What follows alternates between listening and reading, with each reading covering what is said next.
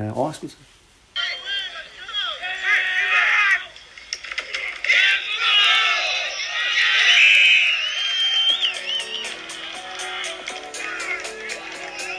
Intet fascinerer os mere end NFL. Sporten, der ganske enkelt har det hele.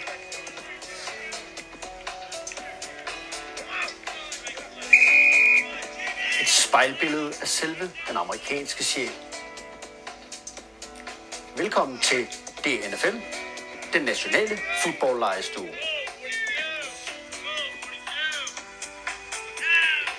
Velkommen kære lytter. Velkommen til endnu en øh, hyggelig stund i selskab med den nationale fodboldlejestue.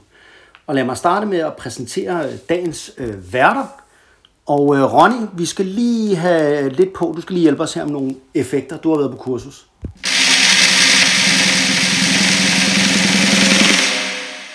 Den første vært, den alfaderlige og alvidende Anders Skovgren.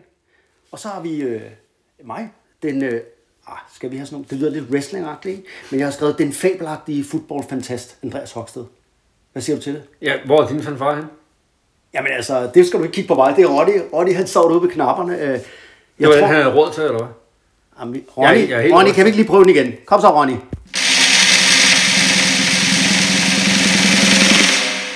Og den fabelagtige fodboldfantast, Andreas Hoksted. Wow. Så var den der. Ja, men der sad lige skægt. Jamen, hold kæft, mand. Og så skal vi jo lige præsentere øh, sidste mand. Det er Ron Larsen, og han får altså ikke nogen trommesolo. Han er vores udisciplinerede og til tider larmende lydmand. Og øh, så er han vel også, øh, ah, vi kan godt kalde ham, øh, sender dem i en krasser. Altså en krasser. Du ved, hvor en krasser er. Ja, jeg er med på, at man krasser. Ja, jeg tror, det hedder var. Hvad? Findes det ikke mere, eller hvad? Jeg ved ikke. Har du... Jamen, det, det er bare fordi... Hvor, Ronny- jeg har, det er længe siden, jeg var en pølsevogn. Jeg går Altså, det er jo fordi en krasser er noget specielt, sådan, men, men altså uden sennep, så er, det jo, så er der jo en krasser. ja, nej, det, det er ligesom så på. er det jo derfor, at... Øh, nå, ja, men... Øh, Det tænker jeg, vi skal se, om vi en af os skal opdrive en krasser i en pølsevogn, inden øh, vi ses næste gang. Før i tiden kunne man købe, man havde, åh, man havde ikke nogen lommepenge tilbage efter byturen, så havde man lige, ej, så havde man lige en to kroner, så man får en krasser.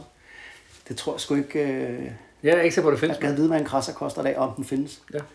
Nå, men øh, nok om det, og nej, nu tabte alle mine papirer her, i, øh, vi er jo kommet tilbage i øh, studie 7, Ja. og øh, det er dejligt, efter vi har været rundt i nogle forskellige øh, mærkelige lokationer her Det på må, sidste. må man sige, men måske øh, med forårets komme sådan noget, så nærmer vi os øh, det berømte studie 1 igen. Altså, kolonihaven, Ja, præcis. det er jo øh, det bedste studie med alle. Der er vi ikke endnu. Jeg vil sige, at Nej. det, det er jo næsten, ah, det er forårstemperatur, det er ikke sommertemperatur. Ja, nej, det får. Nå, nok om det. Inden vi lige skal... Vi har et fedt program i dag, og vi skal snakke om Buffalo Bills og Buffalo By. Og du skal snakke lidt øh, om øh, legendariske Jim Kelly. Så skal vi også have noget at drikke, Anders, og noget at spise. Fordi det bliver... Jeg ved, at hvis du ikke får, øh, hvis du ikke får lidt sukker nu, så går du kold, når jeg begynder at tale. Så bliver du træt, Okay. og Okay. jeg må sidde og sparke dig under øh, studiebordet her. Ja, ja, ja. Skal du have noget cola? Du overveje, hvad det er, du måske siger. Så... Nå, det var mig. Ja. Ja, Ja. det kan selvfølgelig være, det er kedeligt, det jeg siger, og det er derfor. Men hvis, hvis, det, altså, Ja. hvis det er meningen, at det skal være sukker, så skal du ikke have købt Cola Light. Det der, Ej, det er en Cola Light! Eller en Cola Zero. Nå, for helvede. Men så må du tage en kage. så tager jeg en kage. Sådan, Ja. Men, øh, Så jeg ikke falder i søvn. Så kan jeg spise kage, så jeg ikke falder i søvn. Jeg er altså allerede tørstig. Du har talt det godt op for publikum, at man skal være bange for, at man ikke falder i søvn. Ej, øh, det har jeg ikke. Jeg er ikke bange for, at publikum falder i søvn. Bange okay. for, du falder i søvn. Okay, okay. Der er jo en okay. væsentlig forskel. Det er kun mig, der har den sær, helt særlige ære af at falde i søvn. Ja, du er jo oppe i årene, så man ved jo ikke, hvad der kan ske. Så, kæft. Nå, Anders. Øh, lige noget, inden vi går i gang her, jeg lige bliver nødt til at nævne. Også for vores lyttere derude. Det Ja, for er der er jo ikke rigtig sket noget siden sidst. Jamen, det er jo det, der er, ikke? Og, det, og der er jo mange, der tænker, det skal vi snakke om. Men det skal vi altså ikke. Fordi det er jo sådan her, det vil lige minde alle om. Ja, der er sket mange øh, free agent signings og trades og alt muligt. Og der er også sket, øh, altså der har også været en combine. Og ved du hvad? Det skal vi ikke tale om. Og hvorfor er det lige, vi ikke skal tale om det?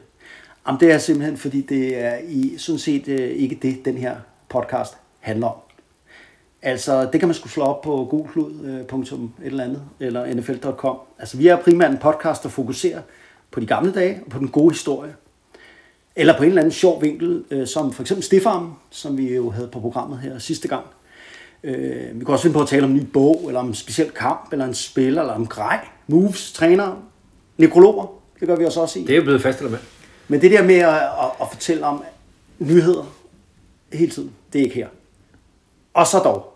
Fordi der er jo altid noget, som vi bliver nødt til at... Altså, der er nogle ting, der er så store, så det bliver vi nødt, har vi noget at sige om. Selvfølgelig skal vi nok komme ind på, når vi nærmer os sæsonen om nogle måneder. Altså, hvordan ser holdene ud, og hvordan er det med alle de her øh, forhandler, der har været. Det er der ingen grund til at gøre nu. De er jo stadig i gang. Men, men der er altså tre ting, vi lige kommer til at snakke om, inden så, øh, hvad hedder det, øh, vi går til selve programmets øh, kerne, altså som er Buffalo Bills i dag. Og det er det her, Anders. Tom Brady er tilbage. Ja. Det bliver vi simpelthen nødt til lige, altså, øh, jeg bliver nødt til at sige noget om det, fordi at jeg, øh, en af vores lyttere, trofast lytter, Ulla Jørgensen hedder han, han øh, spurgte på et tidspunkt ind på vores Facebook-side, kommer Tom Brady tilbage? Og så skrev jeg, nej, det gør det ikke. Det er færdigt, og det troede jeg ikke. Og jeg øh, var meget stålfast. Og der må jeg bare sige, undskyld, Ulrik, jeg tog fejl. Øhm, overrasker det dig, dig at øh, Tom Brady har sagt, øh, ja tak, jeg tager en sæson til? Øh, det, nej, det synes jeg ikke. Det, det, jeg ikke, det rigtig overrasker mig, fordi jeg tænker, den, den, jeg tænker lidt over det. På den måde, hvor han endte med at retire på, Ja. var sådan lidt, at historien var sædet lidt ud, og Ja, han han sådan ikke rigtig ville svare på det, og så okay, jamen, så er jeg retired og sådan noget. Ja. Det virkede ikke sådan... Altså, han er jo en, han er jo perfektionist, han har jo styr på tingene, han vil selv have lov at trykke på knappen, når det skal ske. Ja. Hvordan det der får bedre form, det ved jeg ikke, men det var i hvert fald ikke på hans egne øh, betingelser. Nej. Og så synes jeg ikke, det er så mærkeligt, at han... Altså, han havde sgu nok i virkeligheden besluttet for, at han skulle have lidt tid til at tænke over det i, og så skulle han tage en beslutning, ikke? Ja. Og det blev jo ikke ligesom mig selv, der gjorde det den her gang. Og nu... Og det kunne være, at det faktisk har, har ansporet ham i højere grad til at vende tilbage. Fordi det er jo rigtigt, det var jo først, var det mener, det var Adam Schefter fra NFL, der kom, der var ude og sige, at han var øh, holdt op og alt det her. Og så var der en masse, så kørte den der social media, det kørte jo bare rundt derude. Ja. Men, men der var ikke nogen, der hørte fra manden selv. Nå, Så måske har det øh, været med til at skubbe ham ind, hvad ved jeg, men, men altså jeg blev, øh, og jeg ved godt, det er tavligt at sige, men jeg siger det her, fordi vi skal jo være ærlige på vores podcast her. Jeg blev sgu lidt øh over, at han er tilbage. Nu har jeg gået og tykket lidt på det, og nu har jeg, synes jeg, okay, fedt nok. Men jeg blev sådan lidt, jeg ved ikke hvorfor. Det er nok, fordi han bare har vundet så meget. Så trænger man måske til at se noget andet. Jeg ved det ikke. Ja, det, ja, ja, altså, det, man kan jo godt blive lidt træt af dem der, der bare vinder det hele hele tiden, ikke? Øh, selvom det jo er super, super fascinerende. Også at det... Ja, jeg, kan, jeg kan godt følge dig. Det, det, øh, men øh, Ja. fair nok, altså. Jeg håber bare, at han, han... Fordi tiden løber jo også ud for ham på den Ja. At han sørger for at gøre det, inden han... At det ikke er ham selv, der bestemmer det, ikke? Men ved du hvad? Rent sportsligt, ikke? så har han jo kigget på, øh, på det her scenarie, der er for, for sig. Og han er jo også lidt heldig her. Han spiller jo en division, hvor de tre andre hold i den division, han spiller i, har valgt ikke at have en quarterback.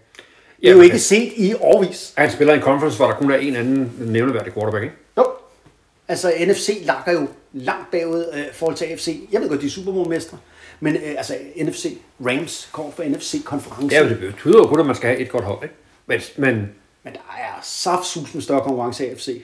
Det er der. Jeg vil våge påstå, at de 7-8 bedste quarter, altså ud af de 10 bedste quarterbacks, de spiller i AFC. Og her i, undskyld mig, øh, hvis han har siddet og kigget på sin kalender der, det har han nok. Altså, at Tampa Bay Buccaneers vinder jo nok deres division. Den ligger sådan, fordi det er nogle ret, øh, hvad hedder det, vanilla-hold, de skal møde. Altså, Saints, øh, Panthers og Falcons skræmmer ingen. Så den, øh, der er Box favorit, og den tager de nok nemt. Og så har han kun, igen, de her 3-4 kampe for at være i en Super Bowl og vinde. Ja, ja, og så skal man jo ikke altså, underkende, at, at timing er jo lige inden free, free agency starter. Så de der øh, gamle, rutinerede, dygtige spillere, de har haft, som ville være dyre at signe, hvor han ikke kommer tilbage, så var de jo signet nogle andre steder. Ja, Og så havde det været, altså så var det for sent for ham at komme. Nu nåede han lige at sige, hey drenge, jeg vil gerne være med igen. Og så var der jo en stribe af dem, der sagt, fint, så bliver vi også her, ikke? Jo. Det var øh, Brady, det var den ene af de tre ting. Så vil jeg gerne øh, snakke øh, kort om Deshaun Watson. Øh, Deshaun Watson er jo den her øh, fabelagtige quarterback, som spillede ned i Houston Texans. Øh, det gik i skud og mudder. Han sagde, jeg vil ikke spille for jer mere. Og lige inden det diskuterer, okay, øh, ærgerligt for os nede i Houston, så vil vi jo trade dig. Men det lykkedes jo aldrig, fordi så kom der den her øh, sexisme-sag op, altså den her sag om, at øh, øh Deshaun Watson havde forgrebet sig på øh, en masse, øh, hvad hedder sådan nogle, øh, massører, kvindelige massører. 22 slags lag øh, sagen mod ham. Og så, øh, så stod man jo sådan der. Han spillede slet ikke sidste år, fordi Houston Texans øh, ville han jo ikke spille for. De ville jo heller ikke lige pludselig have ham på banen, fordi de her anklager var der. Samtidig kunne de ikke trade ham, fordi der var ikke nogen, der ville købe ham, når den her sag var ligesom afviklet. Nu er det sådan, at man er nået så langt i processen, at, at øh, man har fundet ud af, at man kan ikke rejse tiltale, altså i en strafferetssag. Altså politiet har sagt, at der er ikke nok beviser. De har ikke sagt, at det er sket. De har bare sagt, at der er ikke nok beviser til, at vi kan køre en sag. Ja, det er vel virkelig en nævning ting, der har vurderet. Det er også lige meget. Det er Ja. teknisk. Ja, Kort og men langt det er er, strafferetslig sag. Han kommer ikke i fængsel for det. Nej, den er smidt væk. Der er stadig et civilt søgsmål, altså et civilretsligt system, der kører. Øh, Der er stadig 22 øh, forskellige øh, kvindelige massører, som siger, at ham her han er altså noget af en krænker. Det kører stadigvæk. Og, øh, men det der med, at han ikke kan komme i fængsel, og at der ikke er en strafretslig sag, har åbenbart øh, lige pludselig gjort ham populær igen. Og det, der skete i den her uge, var at han fik, at han blev traded til Cleveland Browns, som jo gav kassen for ham. Og de gav ikke bare kassen. De har garanteret kassen. Ja, det er jo den 200, største. Ja, 230 millioner. Garanteret.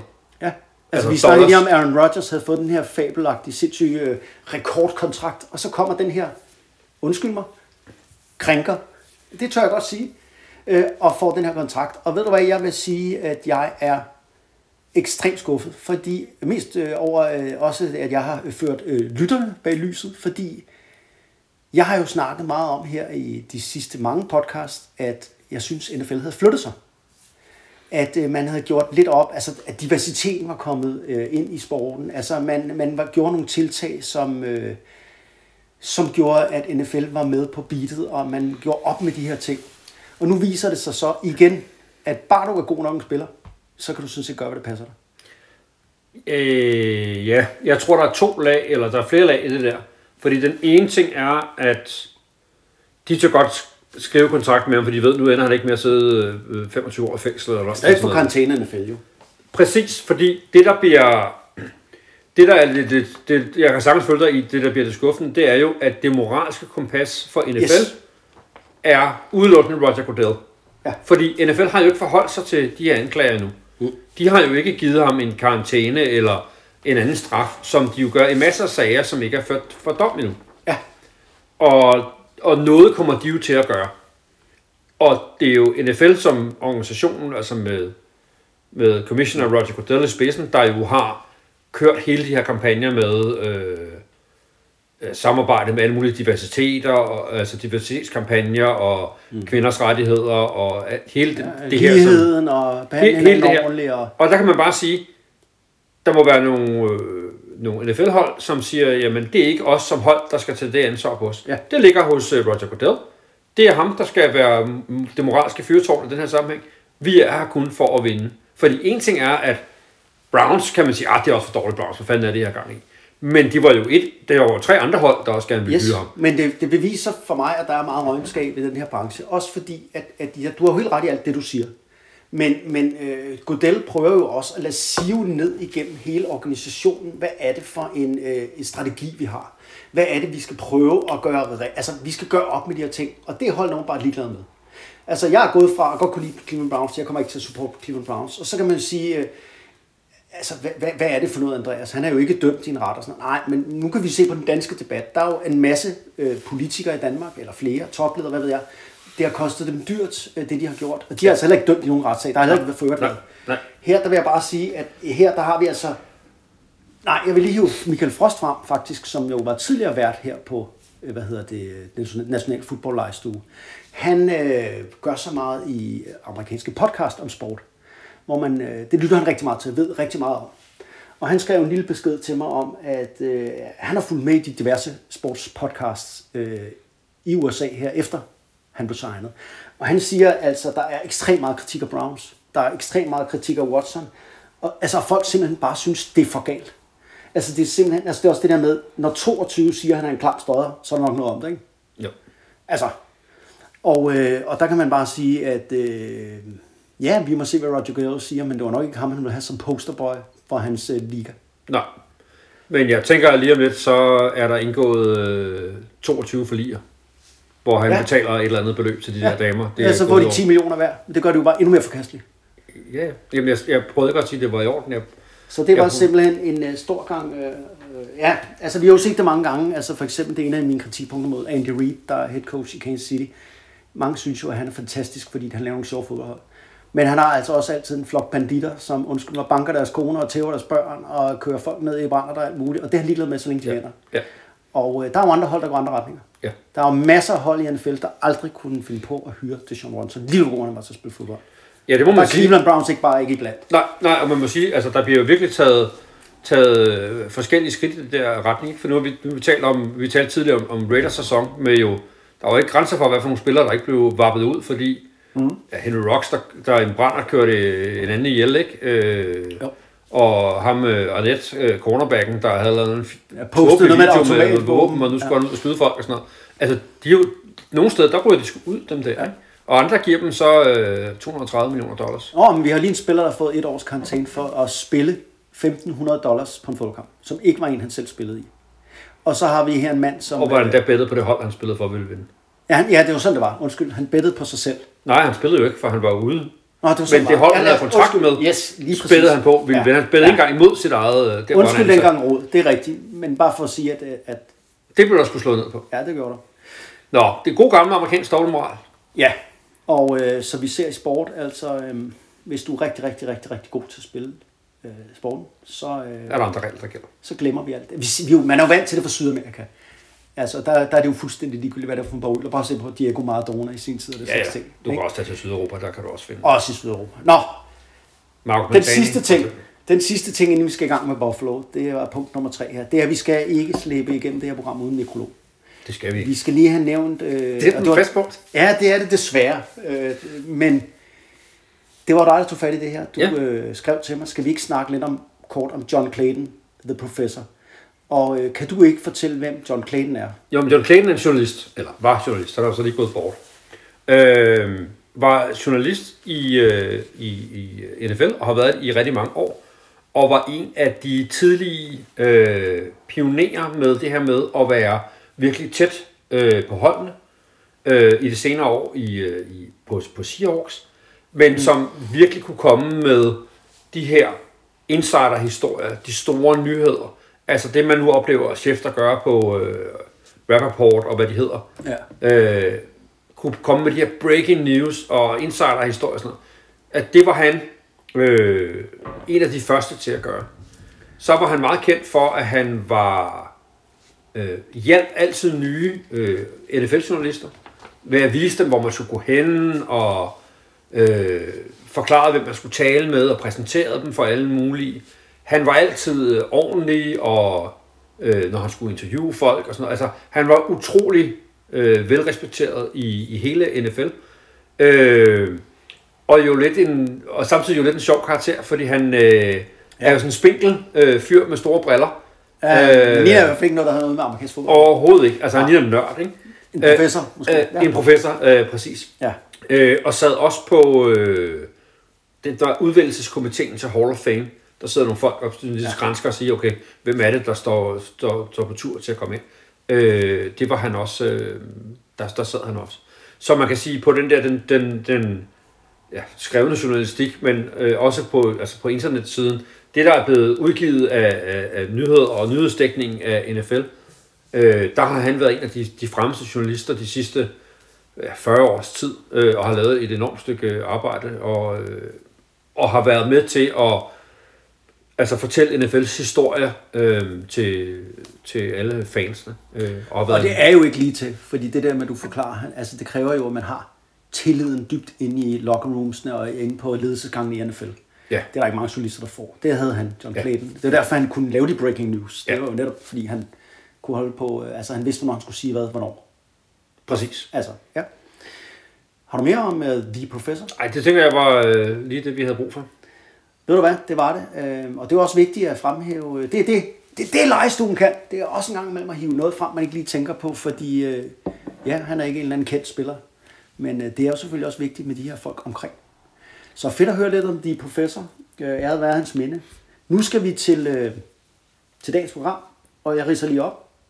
Vi skal tale om et af mine, det vil jeg godt røbe her, absolut yndlingshold. Vi skal tale om Buffalo Bills, Anders. Og øh, vi skal, som altid, når vi går i dybden med det her, så fortæller jeg lidt om området. Jeg fortæller lidt om Buffalo by. Du skal fortælle os lidt om Jim Kelly, deres øh, elskede quarterback deroppe.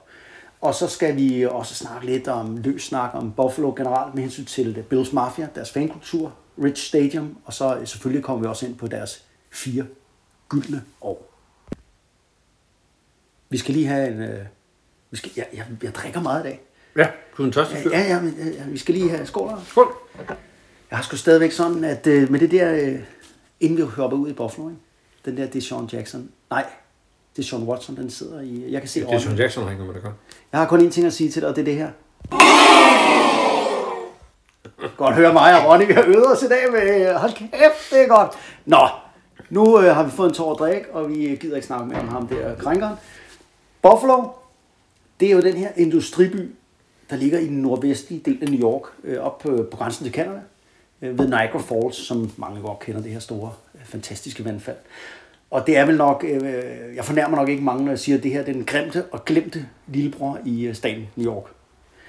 Og, øh, og i Buffalo, der er altså ikke meget andet at gå op i end Buffalo Bills. Altså det er virkelig noget, der betyder noget deroppe, det fodboldhold. Øh, Buffalo har øh, siden 1950'erne også, der har det været udsat for en øh, stagnation i befolkningen, altså en udvandring. Og det er jo det, vi har set med, at stålindustri og anden industri har haft det svært der, øh, ja, 60'erne og frem i hvert fald. Hvor lige pludselig så, øh, ja, Donald Trump vil sige, at det er Kina, det hele foregår, men det er jo også rigtigt noget af det. Produktionen er jo flyttet, ikke? Øh, Og det er jo ligesom vi så i Detroit og i Cleveland for øvrigt og mange andre, jamen det er også sket i Buffalo. Altså den, den by har simpelthen mistet indbygger. Og det er sådan i dag, at, øh, og det er noget af det, der følger med jo, det er jo dem, der bliver tilbage, er jo til de fattige, der ikke har råd til at flytte. Så øh, 3 ud af 10 i øh, Buffalo den dag i dag øh, lever faktisk under fattigdomsgrænsen. Og øh, det er sådan, at øh, i 2008 var den anden fattigste storby i hele USA. Øh, nu er der så lavet en måling, dubfrisk her i slutningen af 2021, og der er de så rykket op på den tredje fattigste by i, i USA. Så det er jo ikke sådan, at der er sket et ryg. Nej, jeg siger, at det der med fattigdom i USA er jo sådan et sydstatsfænomen. Altså, det Ja. er jo traditionelt syden, hvor, hvor i Mississippi og i Ja. Arkansas og sådan nogle steder, at, at er der, er armod, ikke? Altså, har det jo traditionelt været. Men nogle af de der industribyer har jo virkelig været ramt af, at der ikke har været noget at lave.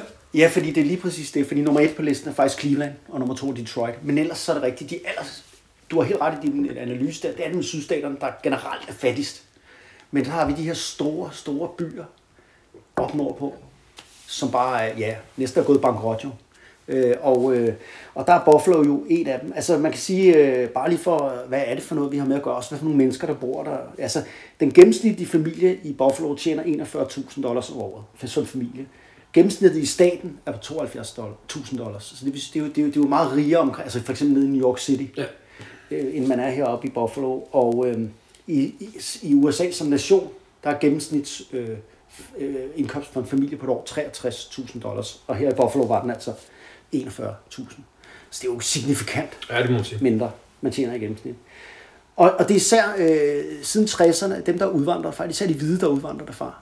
Øhm, så der er jo sket det, at, øh, at ja, for at være en meget hvid by, så er den jo så ændret sig til i dag at være en multietnisk by. Det kan man se mange steder. Øhm, der bor cirka 1,2 millioner øh, i Buffalo og omegn. Det er ikke særlig mange. Det er ligesom København. Måske en lille smule mindre. Ja. Så det er et af de helt små markeder i, øh, i NFL. ja, fordi der er jo ikke så mange andre byer i USA end. Nej. Altså, det er der på den anden side over i Canada. Ja, men det er rigtigt. De ligger deroppe for sig selv, hvis du kigger USA. Ja. Men der ligger jo Toronto ikke så langt derfra. Som jo er en, den Kæmpe største by i Canada. Yes. Og det er jo også der, hvor der er, det skal vi komme ind på lidt senere, der har været nogle, Toronto har været flere omgange, og rigmænd, der har haft idé om, skulle vi ikke tage det der Buffalo Bills og flytte til Toronto. Præcis. Og det er blevet forpurret hver gang, men øh, det er ikke sikkert, det er slut. Jeg tror, det er slut, men det kommer vi også ind på senere. Nej, der er meget, vi kommer ind på senere. Nå, lad os lige slutte af med den her sådan så man kan sætte sig ind i, hvad er Buffalo, for jeg tvivler faktisk på, at der er særlig mange danskere, der har været i Buffalo. Vi har været der Ja, sammen, ja, der men vi kørte bare forbi. Ja, vi var lige inde og vende, ikke? Og Jo, så mange andre skulle vi, Til Niagara Falls. vi skulle se Niagara Falls. Så, så tænkte vi, vi tager lidt på hold på vejen. Ja, og så kørte man forbi det der, hvor man så en masse fabrikker med en masse røg op, og det var så Buffalo, og så kørte vi videre til Boston, som sikkert mange har gjort. Den der klassiske rute. Præcis. Så det blev ikke til andet, end vi lige sådan kørte omfartsvejen rundt om uh, Buffalo, som mange andre. Øhm, nå, kriminalitet er et kæmpe stort problem i den her by også. Altså, visse kvarterer er virkelig, virkelig farlige. Altså, det er faktisk et af de byer med de højeste crime uh, numbers i USA. Uh, man er faktisk 174 procent uh, højere, hvad hedder sådan noget, violent crime rate i Buffalo. Altså, det, det er rigtig voldsomt. Det, og det handler selvfølgelig om fattigdom og elendighed og frustrationer. Så der er store problemer i den her by. Der er ingen kendte mennesker derfra, Anders. Jeg sad og sådan prøvede, ah, der må der være et eller andet, du ved, er det kendt, eller bands, eller kulturpersoner. Det kan godt være, du kan hive en eller to frem, men ikke noget, man tænker, wow, det her. Men, men nu er det fordi, jeg kan huske det, men John Bon Jovi har der haft et eller andet med det at gøre. Var det ham, Ja. der ville flytte den til Toronto? Er det sådan der? Ja, nej, jeg ved det ikke, men ved du hvad, John Bon Jovi er bedste ven af Bill Belichick, så du skal passe på den der. Han er, ude på noget. han er ude på noget. Han vil ikke have mere ikke at gøre. med- Jo. Han var med i den Toronto-gruppe. Yes. Det var sådan, det var. Øhm, han er op for New England-området, ikke? som man jo kalder hele den nordøstlige del af. Men jeg mener altså ikke, han er for Buffalo. Jeg har ikke kunnet google mig, og vi kan mig til, at der skulle være et sådan et... Det er ikke sådan et hotbed af kulturpersoner, der kommer derfra. Nej. Øh, nå, men inden vi skal... Øh, det var byen. var Så har man sat sig lidt ind i det. Hvad er det for noget deroppe? Så skal vi... Øh, nu kaster vi os over Bills. Og Ronny, vi skal lige have et øh, frisk lydklip.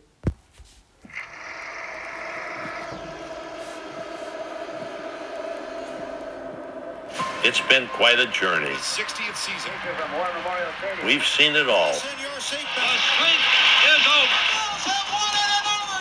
From AFL to AFC, The Bills are in the Super Bowl. from Bowl. Jack to Jim to Josh, and so many more. Jumps over a man at the 45. Our Bills give everything they have, Andre Reed for the and they received even more. And here we go. This isn't just a team, it's a community. Banded together, we push and we persevere. It is pandemonium. It is fantastic. We've carried each other through good times and tough breaks. I know I've never felt more love right now. At the end of every hit, we rise and fight again. They're and. That tenacity, Goes in his face and Hughes drops him. sacrifice, strain, passion is ingrained in Buffalo and in its people. Let's go, guys. We're going to knock their ass off. Fires it deep. Makes the catch. Humbles in the middle. There's run by 30. So, after 60 years, I'll still say,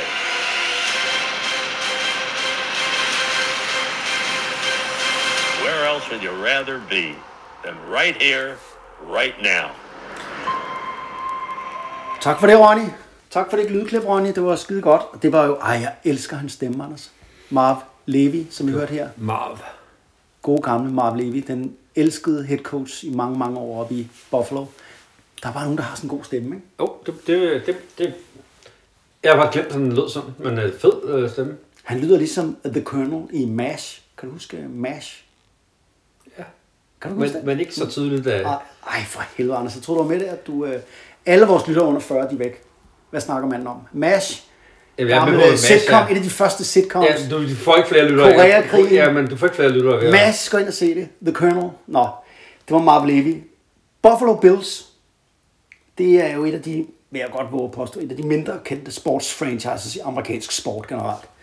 Men øh, Anders, for os to, kan man sige, så synes jeg, det har haft en stor betydning, i hvert fald min øh, fodboldopvækst, fordi det var jo sådan, at de var jo helt vildt store. Og det nye fede shit, da vi lærte amerikansk fodbold at kende.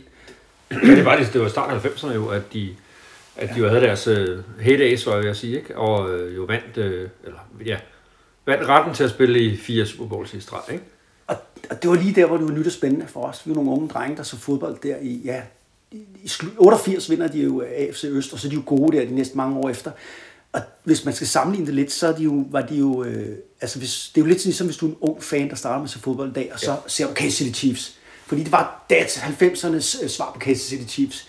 Det var energisk, det var spændende, og der var, man kunne bare se, at det der, det var altså nogle verdensklasse atleter. Øh, og det er jo, øh, Ja, det var vores start med dem, men altså kan man sige, ellers som, som franchise har det jo været et franchise, der i store perioder har været glemt, og som jo aldrig helt rigtigt har slået igennem. Altså man har jo ikke vundet en Super Bowl. Ja. Og øh, nå, lad os lige, øh, ja, og man har tabt fire i stribe. i trækken da, men øh, man har aldrig vundet. Og øh, lad os lige høre lidt om, hvor er det egentlig Buffalo Bills kommer ind i, i fodbold, professionel fodboldrækker. Ralph Wilson, som jo var øh, ejet Buffalo Bills øh, fra start, han øh, var faktisk minoritetsejer af Detroit Lions øh, øh, før da. Og han vil gerne eje sit eget fodboldhold. Og øh, i 1959, der er det her AFL, vi har talt om så mange gange, altså en konkurrerende liga mod NFL i gang med at starte op. Og så tænker han, det er sgu da en idé for mig. Der kan jeg jo endelig få et franchise. Jeg kan få et fodboldhold for mig selv. Og øh, han, øh, han, han vil starte et hold i Miami. Der kommer et hold i Miami, men på det her tidspunkt, der siger øh, AFL, øh, at de mener ikke, at Miami er pro-ready. De simpelthen ikke, øh, de, de tør ikke at sætte sig op mod collegefodbold i staten. Øh, Så derfor siger de, det, vi vil ikke starte, vi tror, vi dør finansielt. Så det kan du ikke. Men øh, så var det jo sådan, at oppe i Buffalo, der hørte man jo faktisk om den her nye liga, og man ville vildt gerne have et hold, og var meget sådan fremme med, at øh, altså sådan nogle vigtige personer i byen, vi vil gerne have et hold, og hvad er det for noget? Og, og så lynhurtigt, så bliver der lavet den her connection mellem Ralph Wilson og Buffalo. Og i øh, AFL mener, at man, øh, altså der kan man godt starte fodboldhold op, og det man tro på. Og det jo viser sig at øh, bære frugt. Så man er med som et af de originale AFL-hold. Og starter der i 1960 øh, med at øh, ja, spille op på det iskolde War Memorial Stadium. Prøv lige at fedt det lyder. Altså, det er rigtig Buffalo-agtigt, ikke? Det må man sige. Det må man sige. Og øh, der i midten af 60'erne, altså de er faktisk lidt anderledes end øh, øh, øh, hvad man ellers kendetegner AFL. For AFL er jo kendt for det her med at kaste meget og lave vild underholdende fodbold. Men de spiller faktisk meget som det eneste, sådan ret NFL-agtigt. Det er det der med øh, godt defense og løb bolden. Og det hænger meget sammen med os, hvor de er. Der er jo pivkoldt deroppe og dårligt vejr. Og det øh, har de sådan rimelig øh, held med, faktisk. Det, øh, man glemmer, det er, at der i 60'erne, der var de faktisk rigtig gode. De havde tre super gode øh, år, hvor øh, de blev AFL-mestre. For eksempel i 64, der slog de Chargers på hjemmebane 27. Og øh, så blev de mestre igen i 1965, igen over Chargers.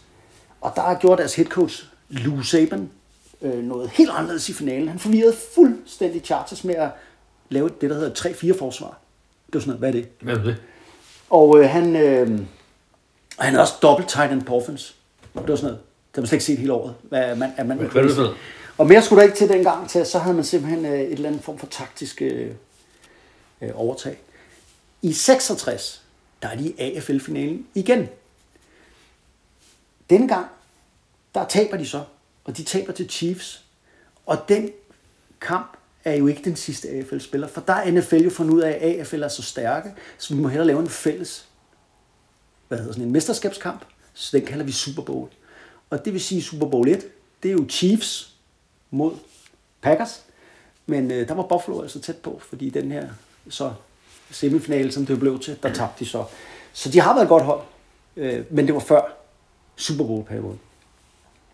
Så er det sådan, at øh, så crasher det lidt for dem, og der går nogle år, før de så igen rører på sig. Og det er midt i 70'erne med øh, den her fuldstændig ustoppelige Heisman Trophy vinder, O.J. Simpson ved roret. Og øh, O.J. Simpson er jo meget, meget kendt øh, her, øh, også i- på vores breddegrader. Ikke så meget for hans spil for Buffalo Bills, men mest for hans dramatiske retssager, ikke?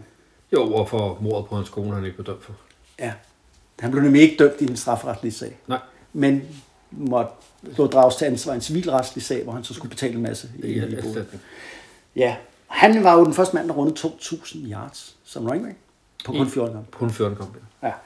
Og øh, ja, han kom jo selvfølgelig senere, det ved vi bare lige hurtigt om, han kom i Hall of Fame, blev en meget, meget kendt sportsvært, skuespiller, og så var det jo så, ja, morder, røver, hvad han ellers har begået sig i de sidste par år. Øhm, så i 1973, der flytter man til for War Memorial Stadium til Rich Stadium. Rich Stadium er jo et udendørsstadion. Det er et nyt stadion på det her tidspunkt. Det er jo faktisk det stadion, man stadig spiller på.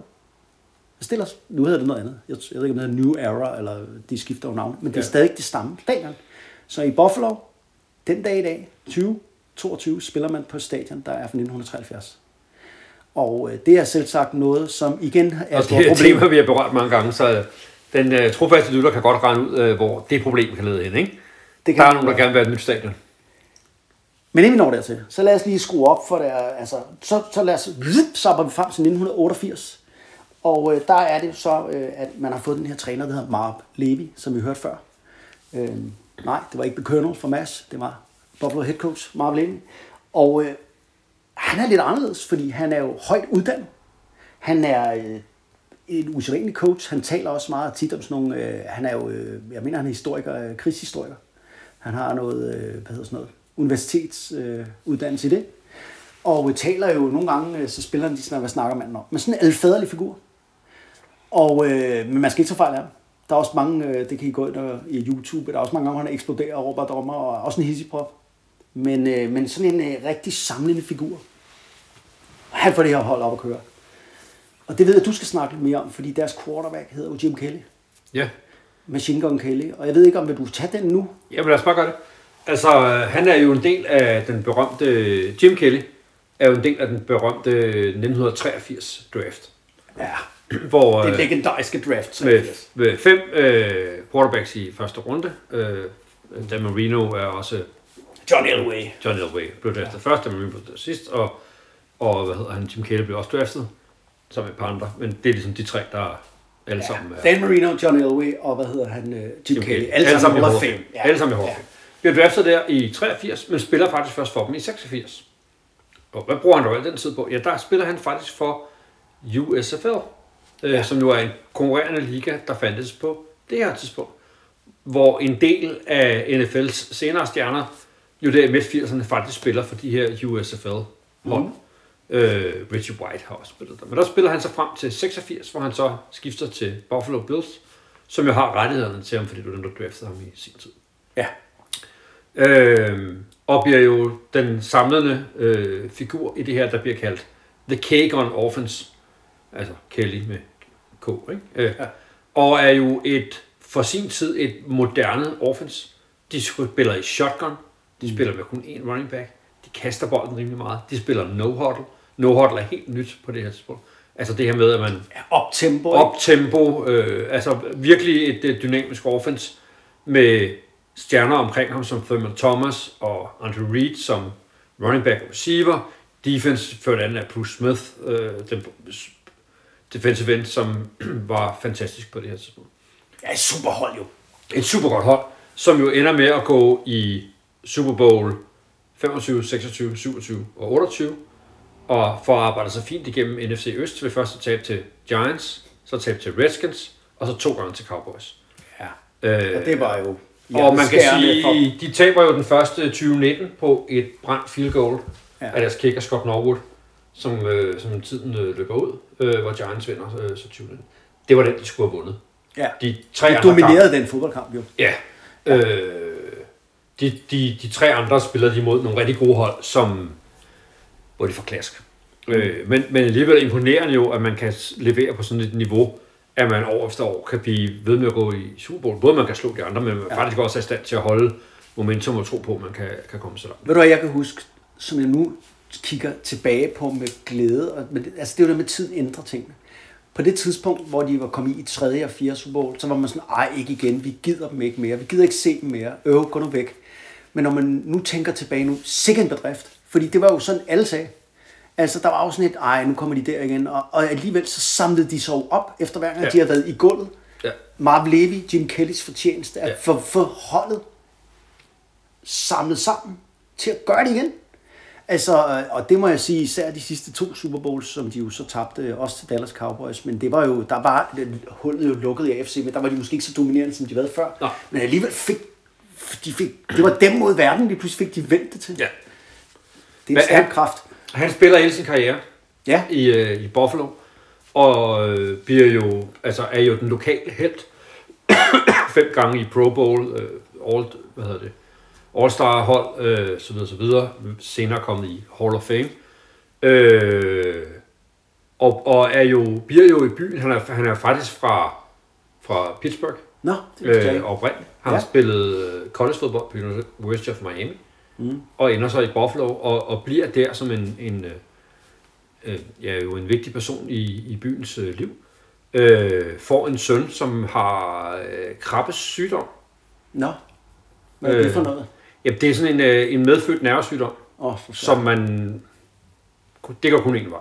Ja, Øh, de laver en, øh, en fond, der rejser penge til Hunter, hed øh, knægten, øh, til sådan noget sygdomsbekæmpelse, og laver et kæmpe, altså det bruger han sit liv efter fodbold øh, på, og, arbejde med det der.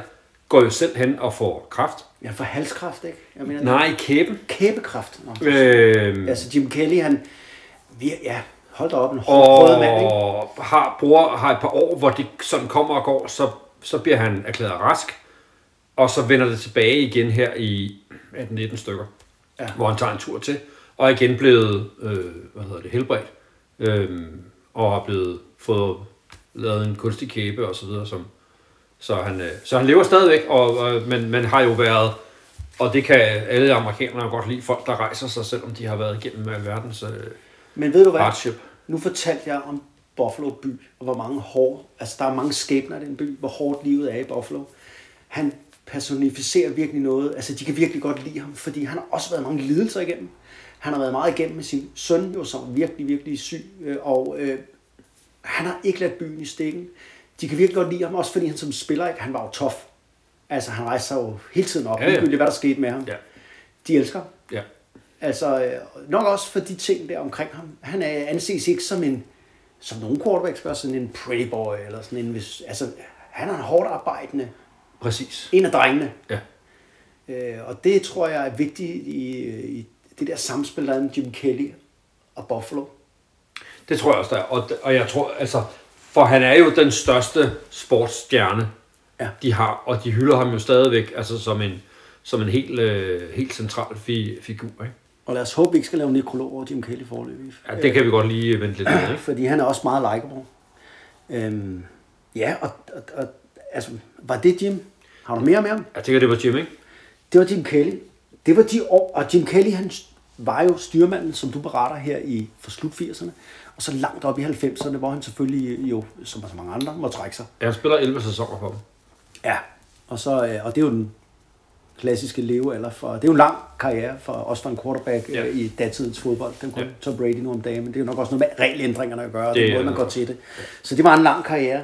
Og der kan man jo sige, at øh, så, så, så slutter øh, det jo for Jim Kelly, Thurman Thomas, Andrew Reid der, og, øh, Andre Reid, og så har vi jo, øh, hvad så? Altså, øh, ja, åh oh, nej, altså så kommer Patriots til at dominere den division for øh, 2000 jo. De er jo division sammen med det gode gamle New England Patriots. Øh. Så det er jo først her på de senere år, at øh, de har rejst sig igen. Ja. Og nu er de jo bumstærke. Altså 2017, 19, 20 og 21 var med playoffs. Og øh, det var jo 13 sekunder fra, men Ja. ikke? Det var... Var det ikke dem, der burde have været Super? Det var det nok. Men altså, man skal jo vinde den. Ja, ja, det, der er grund til, at de spiller kampene. Ellers så kunne vi jo bare sidde herhjemme og sige, hvem det burde være. Og så vil jeg også bare sige, at øh, Buffalo Bills er et af de hold, jeg viser udstråler øh, sympati for os, fordi der er bare nogle hold, der er ja, mere snakebitten end andre. Altså, de, har jo, de samler jo på de her, du snakker om de her bitre nederlag i Super Bowl. Den ene, Super Bowl 25, som er en fantastisk Super Bowl, hvor de jo taber på et brændt field goal. Men de har jo også øh, desværre, altså i 1999, var de jo den tabende ende af The Music City Miracle Ja. hvor de jo førte helt til sidst, og hvor Tennessee Titans øh, lavede et øh, return, kick-off return, hvor de øh, lavede noget træk på, og lykkedes med at score ud. Fuldstændig urealistisk. Øh, en, ja, når et spil har et navn, ved vi godt, at det er fordi, det er mindeværdigt. mindeværdigt. Og Music City Miracle, der var de jo taberen af. Ja. Og så har vi jo den nye her, som jo øh, også har nogle øh, navne, men altså 30 seconds, Ja. eller 13 seconds, undskyld, skal jeg kun mene. Altså, prøv lige at beskrive, hvad det var. Jamen, glemt det, det er jo den her øh, Divisional Round playoff-kamp mod øh, Kansas City Chiefs fra i år, Ja. hvor øh, det jo er de her to unge super quarterback, Josh og Patrick, der giver den gas, og jo bare altså scorer jo, laver jo det ene fantastiske spil efter det andet. Ja. Og kampen Forsvaren bølger er statister. fuldstændig, og kampen bølger frem og tilbage, og alle ved godt, det handler kun et spørgsmål om, hvem der har, har tid på klokken, når den er færdig, og med 13 sekunder tilbage, der scorer Buffalo og får, springer sig foran, der er 13 sekunder tilbage i kampen. Ja, sådan sikker jo. Og så burde den være sikker. Og så, kritikken har jo været bagefter, de sparker jo, øh, hvad hedder det, kick-off i endzone, Ja. og så går uret ikke i gang. Nej. Og det giver Mahomes 13 sekunder Ja. til at føre øh, Men det kunne ikke kunne lade sig gøre alligevel jo. til at score. Men, men det var så med Holmes, og det var magi, Ja. og det var bitter. Ja, og historien går på, at headcoachen havde sagt, vi skal, vi skal script kick den. Ja. Så er den gået hen ad jorden, så er det øjeblik, den bliver rørt, så starter klokken. Ja. så, havde der, så havde der været mindre tid på det. Men det kommer aldrig frem til kickeren, Nej. den besked. Og ja, Ja. Og det jo ender som det ender, og, øh, og øh, ja, det er bittert at være Og Bills så går den i overtime, hvor Ja. de jo, hvor det jo øh, er, hvad hedder de, Chiefs, der har bolden. De vinder coin toss, går ned og scorer touchdown, og så er den slut. Ja. Og så sidder der Josh på bænken og tænker, Og ved du hvad, det, var, det er bittert at være Bills fan, og den er jo helt forfærdelig, den der. Og man må jo bare sige, at, øh, at lige nu, der er sådan en optimisme i Buffalo, som der ikke har været siden 1988, 89, 90 der. Altså, det her er et hold, der kan vinde Super Bowl, Anders. Det, ja, det er det. Men de skal Og- jo huske at udnytte vinduet. Det er nu. Altså, fordi det er, jo, det er jo nu, de kan gøre det. Altså, de skal Ja. ikke blive ved med at sige, at vi har et godt hold, vi har Nej, flere år at gøre det men man, man skal ikke... øh, Man Og de har også købt ind som sindssygt nu her. Det skal vi ikke ind på nu, øh, hvem de har købt. Det skal vi senere i et andet program, når vi gennemgår holdene nærmere sæsonen. Men altså, de, de ved det godt. Det er nu, det skal ske.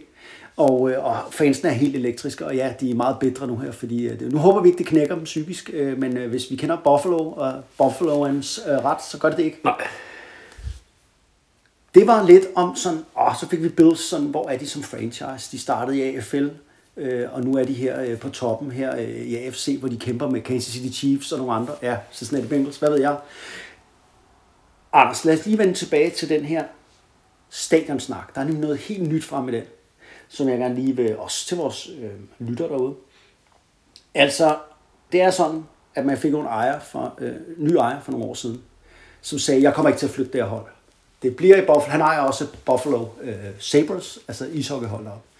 Men, men, du har selv nævnt det mange gange, de her meget, meget rige, hvide, altid gamle mænd, milliardærer. Der er få deres vilje. Ved du hvad? Han har nu alligevel er nogle røster om. Nu skal der gøres skin om det stadion, og det skal selvfølgelig fundes af offentlige midler. Sådan må det være. For ellers så bliver vi nok nødt til at fly- Så er det ikke rentabelt at have et fodboldhold her, siger han. Og det helt nyeste er faktisk, at man er så afhængig af det fodboldhold deroppe i Buffalo. Så prøv at høre her. Man lægger an til, at det bliver afgjort her i starten af april, at der skal bygges et nyt stadion lige ved siden af det gamle her, som kommer til at koste 1,6 milliarder dollars. Et udendørsstadion. Og det er det, jeg er glad for. Men to tredjedel af det bliver betalt af offentlige midler. Det er langt, langt mere end selv de grådigste ellers øh, øh, projekter i NFL har fået byer med til. Altså, det er fuldstændig hen i vejret, når vi snakker om, undskyld mig, en by, hvor var det tre, øh, ja, tre ud af 10 er under fattigdomsgrænsen. Hvor der er kriminalitet og fattigdom og hvad ved jeg. Altså bruger man hele kommunens pengekasse på at bygge en milliardær et nyt stadion. Ja, og man kan sige, at, at nogle af de penge, der falder ud over det, er jo, altså NFL som organisation ligger jo yes. også penge i sådan i 100 millioner øh, størrelses øh, klassen. Der er ikke meget, han skal hive op af lommen selv om det. Øh, nej, det kan man sige. Det man, det man øh, og, og jeg er med, det er usympatisk. Det man lige skal lægge, øh, være opmærksom på, at når man gør de her ting i USA, typisk, og nu har jeg ikke lige detaljen her, men Nej. der er det jo typisk sådan, at man udskriver en ekstra skat. Ja, det er det, de, Til det, at- er det, de skal stemme om lige om lidt. Det er til at, at lave den øh, fundraising. Altså man laver simpelthen en fundraising over skattebilletten, ja. hvor man får fortæller folk, I skal betale halv procent mere skat, for vi skal bygge stadion. Og der er meningsmålinger i Buffalo, der siger, at det vil borgerne. Borgerne vil have Buffalo- Bills. Koste hvad det vil. Ja. Så øh, der kan man sige, at Men selvom de ikke også- har nogen penge, så de få penge, de har, det vil de gerne betale en ekstra skat. til Men, men hvor er det også usympatisk. Så sidder sådan en rigmand og siger, ja, jeg, jeg, jeg, jeg kan sgu nok ikke blive her, hvis ikke I vil være med til at betale. Nej. Så, Jamen, så kan vi godt Og betale. ved du, hvad det værste er? For eksempel nu har vi jo lige set det her nye fantastiske stadion i Las Vegas. Det er også finansieret via offentlig funding, altså noget af det. Det er en klassisk model. Slet ikke så stor som det her øh, i Buffalo, men alligevel en stor del. Men der havde, kan man sige, det offentlige jo sådan øh, nogle krav til, altså så skal vi kunne bruge stadion til andre ting. Det kan man slet ikke her i Buffalo, fordi det, der er i planerne, det er, at det skal ligge ved siden af det her gamle Ridge Stadion. Det er uden forstad. Det er ikke en midt i, så man kunne bruge det til sådan et øh, byfornyelsesprojekt, øh, projekt, der skulle så booste midtbyen. Som Ford Field for eksempel gør i Detroit, det ligger jo midt i Lige præcis, det var hele ideen med Ford Field i Detroit, det var, at man skulle få gang, altså det skulle være samlingspunktet, ført også med det nye øh, stadion, øh, som Chargers og Rams spiller. Man skulle løfte en bydel. Så er det udendørsstadion. Der er altid lortevejr op i Buffalo. Så det betyder, at alle mulige andre arrangementer, at det er begrænset, hvad man kan få ud af det. Altså det vil stå der og være tomt, når de ikke spiller meget tid. Så derfor kan man sige, hvad er der egentlig af gevinst? Men, øh, men Buffalo Bills øh, vil vi jo alle sammen gerne have, bliver i øh, ja, Buffalo, og det vil deres øh, ja, borgere åbenbart gå langt for. Øh, nå. Det, og så synes jeg lige, at vi her, øh, altså i vores øh, afslutning med hensyn til gode gamle Buffalo Bills, bliver nødt til at tale om deres fans, Anders. Ja, det tænker jeg på. Dem, dem øh, var jeg spændt på, hvornår du kom ind på, fordi jeg tænker, den kan du, du ikke helt løbe udenom. Det kan vi ikke. Det er jo mafiaen. Ja, og Ikke ved du præcis. nogen synes, de er platte og usympatiske, og andre synes, det er sådan lidt meget sjovt. Hvad synes du om dem? Jeg synes, det er meget drengerøvsagtigt. Ja. Det er blevet, er det blevet for meget til, er det blevet for konservativt? Nej, jeg er bare for gammel. Ja, Altså, det er bare sådan et... et havde jeg været øh, 20 år, så synes jeg, det er det sjoveste i hele verden. ja. Øh, Altså det, vi snakker om, det er jo sådan noget som øh, altså tailgating. det bliver lidt ligesom Jackass, kan du huske det? Ja. Jackass! Der skal man med også være over 40 for at huske det. Altså med folk, der lavet film på, de Ja. lavede alle mulige farlige ting, og slog sig selv halvt fordæret. Ja. Kørte ned ad høje bakker i en uh, indkøbsvogn og sådan nogle Ja. tåbeligheder. Ja, og slå sig selv i panden med en hammer og sådan noget. Ja. Fuldstændig åndssvagt ting. Altså, det er lidt det, de gør. ja. Og det gør de i stor stil. Og, Og det er jeg bare... Det er, jeg er for gammel. Du bliver ikke en del af Bills Mafia. Nej, det, det, det Man er kan godt mærke lidt, at det er et område, hvor man keder sig meget, og hvor man går til den. Altså, at deres øh, tailgating ude for en Buffalo, øh, øh, øh, altså stadion deroppe, hvor man jo mødes før, og selvfølgelig griller og alt muligt, altså er kendt for dødsdruk og tåbelige, tåbelige manddomsprøver, som du beskriver det, med at folk skal kaste sig ud fra, øh, hvad hedder det, RV's, hvad hedder det på dansk? Ja, sådan en... Øh, Ja, og de kaster med koner og brækker borer, og de skal se, hvem der kan drikke mest på kortest tid, og de laver alt muligt med bare røve og alt sådan noget. Men altså, det er jo selvfølgelig et eller andet med at styrke noget sammenhold, og vi er sammen og sådan noget, men det er crazy. Ja, Altså, der er jo en... Øh, ja, de, de knuser borer med koner, Anders. De tager Jamen, det- deres koner og kaster ned på borer. ja, det er simpelthen et skridt over det er finsk koneløb. Ja. Altså, de, de har virkelig taget det til ekstremer. Og det er, det er altså nogle, altså jeg vil sige, det er nogle ordentlige mænd, de der i Buffalo, men deres koner er også nogle ordentlige koner. Altså, de kan godt øh, ryge igennem nogle borer, nogle af de der madammer. Men øh, jeg ved ikke, din kone ville være Der er altså nogle af deres ude. øh, Nej, det ved jeg ikke. jeg tror ikke, den, jeg tror ikke, jeg vil. Jeg tror, jeg vil have svært ved selv derhjemme, vil jeg sige. Men til gengæld kan man også sige, at ja, men de er også meget sympatiske. Det der med, som vi igen beskriver her, altså de vil gerne betale, øh, selvom de ikke har nogen penge. Og det har man også set i fundraising, som du beskriver med Jim Kelly, eller hvis der er et eller andet, øh, så, så samler de sammen. De rykker simpelthen sammen, eller også øh, hvis holdet, det er set rigtig mange gange, fordi de er så uheldige, taber nogle ja, uheldige kampe, hvor det virkelig er sådan øv, så står de og møder dem i lufthavn. De står tusindvis der. Scott Norwood, da han brændte det afgørende filgål i Super Bowl, han blev hyldet, da han kom. Altså holdet, det fik sådan en øh, på rådhuset nede i bymidten. Tusindvis har mødt frem, og de råbte bare Scott, Scott, fordi de ville, høre, de ville sige, se Scott Norwood. Øh, meget sympatisk. Mm. Altså der kan man godt mærke, at der holder de sammen. Så det er ikke kun druk og tåbeligheder, det er også, øh, det er nok et hårdt liv deroppe, tænker jeg. Og så er der også noget med, de har også en helt særlig forhold til, øh, til ham der, den gamle mand nede i Tampa. Og sexlegetøj, tænker du? Ja, der er noget med nogle dildoer der, er der ikke? Jo, altså det er også noget tåbeligt noget, ikke? Det startede engang i 2016 med, at Tom Brady og New England Patriots har jo igennem årtier tævet Buffalo. Og de er som- så trætte af ham. Fuldstændig som det passer. Ja, og hver år er de, ja, nu kan du tage dem, og de er helt tændte, og så taber de bare. Ja. Og så i 2016, så var der en øh, mand, der kastede en dildo ind på banen, og den blev, øh, ja, i, selvom der er streng censur i USA, så blev den filmet, og på den står der bare Tom Brady's dildo, og så er der tegnet et ansigt på den. Og, øh, Det er det, det er drengeårsagtigt. og det er rimelig, øh, det er rimelig øh, 18 år jackass-agtigt, men Ej, det blev bortvist. ja, men så greb det jo op sig, ikke? Jo. Fordi, Jamen, først sneg han ind. Så lånte han en andens season ticket og sneg sig ind på. ja, Og gjorde det igen. ja, Og så greb det om sig. Ja, og så har vi haft nogle kampe, hvor øh, når Tom Brady kommer i byen, så flyder det med øh, øh, plastikvagina og øh, øh, ja, buttplugs, og jeg skal give dig skære og dildoer, og jeg kan ikke øh, andet. Sådan noget, jeg ved jeg ikke. Grej, der bliver kastet grej, grej øh, som bruges, øh, det er bare Bills Mafia, og de er smuttet ind. Og jeg er sikker på, at de der kontrollører, de holder ikke helt øje med, øh, hvor mange, øh, hvad du har i lommerne. Så hvis Tom Brady skal møde øh, Buccaneers, skal møde Buffalo Bills i år, det ved jeg ikke, om de skal, de er jo hver deres konference, så har de nok øh, er lidt med klar. til ham. Øhm, ja. Og ved du hvad, Anders, så lige øh, for at slutte den af med de her, altså totalt fede fans på en eller anden måde. Man er nødt til at forholde sig til dem. Der er 200.000 mennesker på venteliste til sæsonbilletter til Buffalo Bills. Det er det længste af alle hold. Det sagde den også mange. Ja, og vi snakker om, hvor mange både er op. 1,6. Nummer to. 1,2. Det var 1,2, ja. Det var rigtigt. Nu skal lige have kigge mine papirer. Det er, det er fandme mange. Det var Buffalo Bills, Anders. Ja. Vi har ikke glemt, hvad vi skal have. Der er gået næsten 10. Ja. Kan du lide det? Jo, jo, jeg har også været. Har du spist Ja, ja, ja. ja, Ej, jeg, ja. jeg, jeg, Jeg skulle have noget sov med jeg, jeg tager lige, Så må du underholde lytterne, hvad jeg kan lide. Ja. Ja, men jeg tænker, øh, er der ikke noget med, at vi plejer at skulle have noget, der sådan bridger til næste program? Jo. Jeg synes, jeg mangler en skål. Ja, men øh, det er vilje. Vi har ikke bowl i dag. Du har glemt. Nej. Nej. Jeg har valgt, øh, jeg har talt med Ronny. Og Ronny, han har faktisk... Øh, Han har fået flere lydknapper, han kan pive i, så det er det, der skal Han afgøre faktisk, nej, han, ved du hvad, det er så irriterende, at han er tekniker, ikke? som ikke ved særlig meget om det, han står og laver. Altså, det program.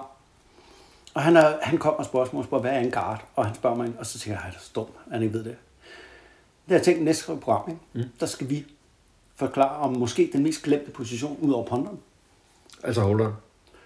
Ah, ja, okay. Nå, den var glemt. Den var glemt, ja, okay. Den, der er på banen hele tiden, som ingen rigtig ved så meget. Altså Garden. Han har spurgt, altså jeg tænkte, nu, nu har han spurgt mig, hvad laver Garden? Og nu skal vi snakke om, vi skal snakke om Garden næste gang. Og så skal vi have et andet segment frem. Vi skal ikke have bogen frem. Vi skal have den magiske fodboldbog frem. Uh. Og det er jo, øh, det er jo dig, der slår den af. Ja, det er det. Du har ikke briller med i dag, kan jeg se. Nej, men det kan være lyst, så jeg satser på, at jeg kan se noget. Okay, nu overrækker jeg øh, dig den store bibel. Kan du klare det med Ja. ja. dine øh, små melede arme? Kan du? Ja. Kan godt holde den? Et øh, meget, meget fint billede af Ah, En god kage, det der. Pæn Manning på forsiden. Skal jeg slå op? Det er det, vi sidder og venter på. Jamen, jeg vidste ikke, om der skulle være en fanfare, der er bygget op til det. Nå, jamen det, ved du, vi kan da spørge. øh, Er du klar? Vi kan, Ronny, kan du ikke lige sætte en... Altså, vi skal lige prøve at se. Har du noget?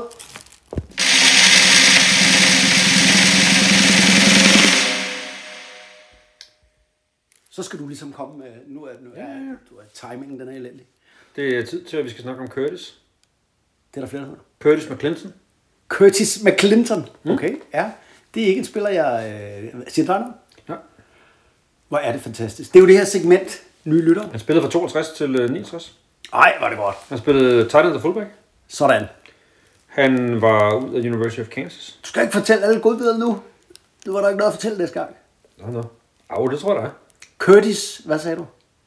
Curtis McClinton. Okay. Og for nye lyttere, eller dem, der måtte have glemt det, segmentet er jo sådan, at vi har en kæmpe stor bog, hvor alle, der nogensinde har spillet i NFL, øh, er noteret i. Og Anders, han bladrer ind, og så peger han ned på en helt, øh, ja, tilfældig mand. Helt tilfældigt, mand. Og det blev så ham. Og ham går vi så i dybden med i næste program. Ja. Guards og Curtis Mac... Øh, det bliver snævert publikum, kan jeg høre. McClinton. Ej, Ja, jeg tænker, det sælger gode billeder. Det tænker jeg. Ah, det er jo gratis engang, skal du huske. Åh, oh, okay. Så øh, ved du hvad, vi skal slutte af, øh, og jeg vil sige, øh, Anders, det var godt at se dig igen. Tak for god ord. Ja, i lige måde. Vi skal selvfølgelig slutte af med noget, øh, noget Buffalo Bills øh, sang, og øh, hvad med en lille country hyldest til vores gode venner i Buffalo Bills. Keep swinging, ha' det bra. Ja, tag det lugnt. Kom så, Ronny. Hokker, Ronny.